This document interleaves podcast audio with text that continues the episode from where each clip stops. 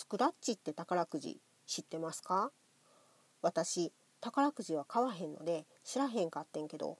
削ったその場で当たりがわかる宝くじなんやって。ご機嫌よろしゅう。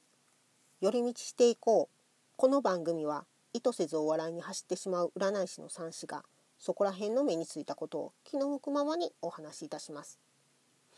ある奥さんから聞いた話。旦那さんがね200円のスクラッチを5枚買ったんやって。でなんとそのうちの3枚が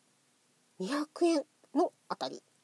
スクラッチって200円の当たりは10枚に1枚の確率なんやって。5枚中3枚が当たるなんてすごいって奥さんは売り場のおばちゃんと盛り上がったそうです。ところが旦那さんは1,000円が600円に減ったって怒ったそうな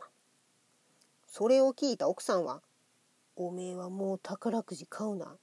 と思ったとかさてさてこの話を聞いて宝くじを買う人は奥さんのタイプと旦那さんのタイプの少なくとも2通りいるんやなって思ったの。奥さんは宝くじを買うのは当選結果っていう娯楽に支払っていて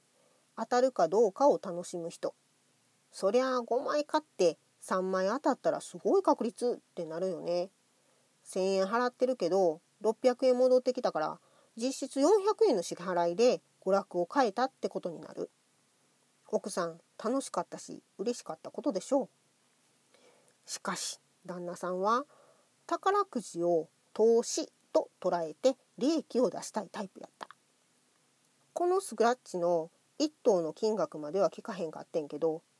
5万円から1億円までと高額なものまであるんやって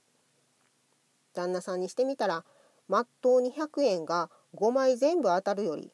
1つ上かもう1つ上の1,000円とかが1枚当たる方がまだ良かったんよ。もしかすると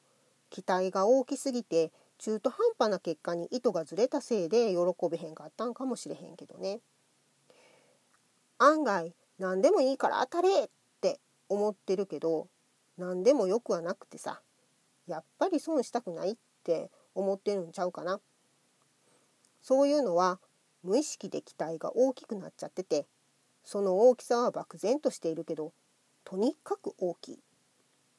5万円くらいならそのお金の価値はだいたい想像つくけど1億円の使い道を具体的に思い描きながら宝くじを買う人ってどれくらいいる？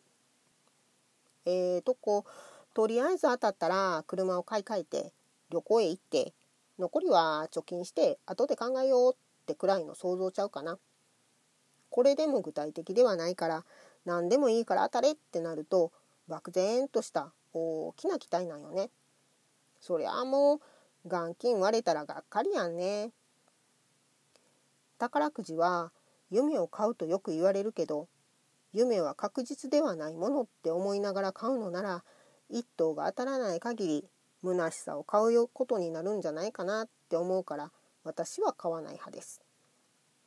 宝くじは娯楽を買うものってタイプの人がちょっぴり羨ましいです。今日はここまで。番組のクリップや応援ボタンを押してくれると嬉しいです。ご感想やこの番組で話してほしいことがあれば Twitter の方へお便りくださいね。あ、そうそう、差し入れくださった方ありがとうございました。差し入れにはメッセージがつけられるそうなので差し入れくれはる時には是非一言もよろしくお願いしますね。それではまた。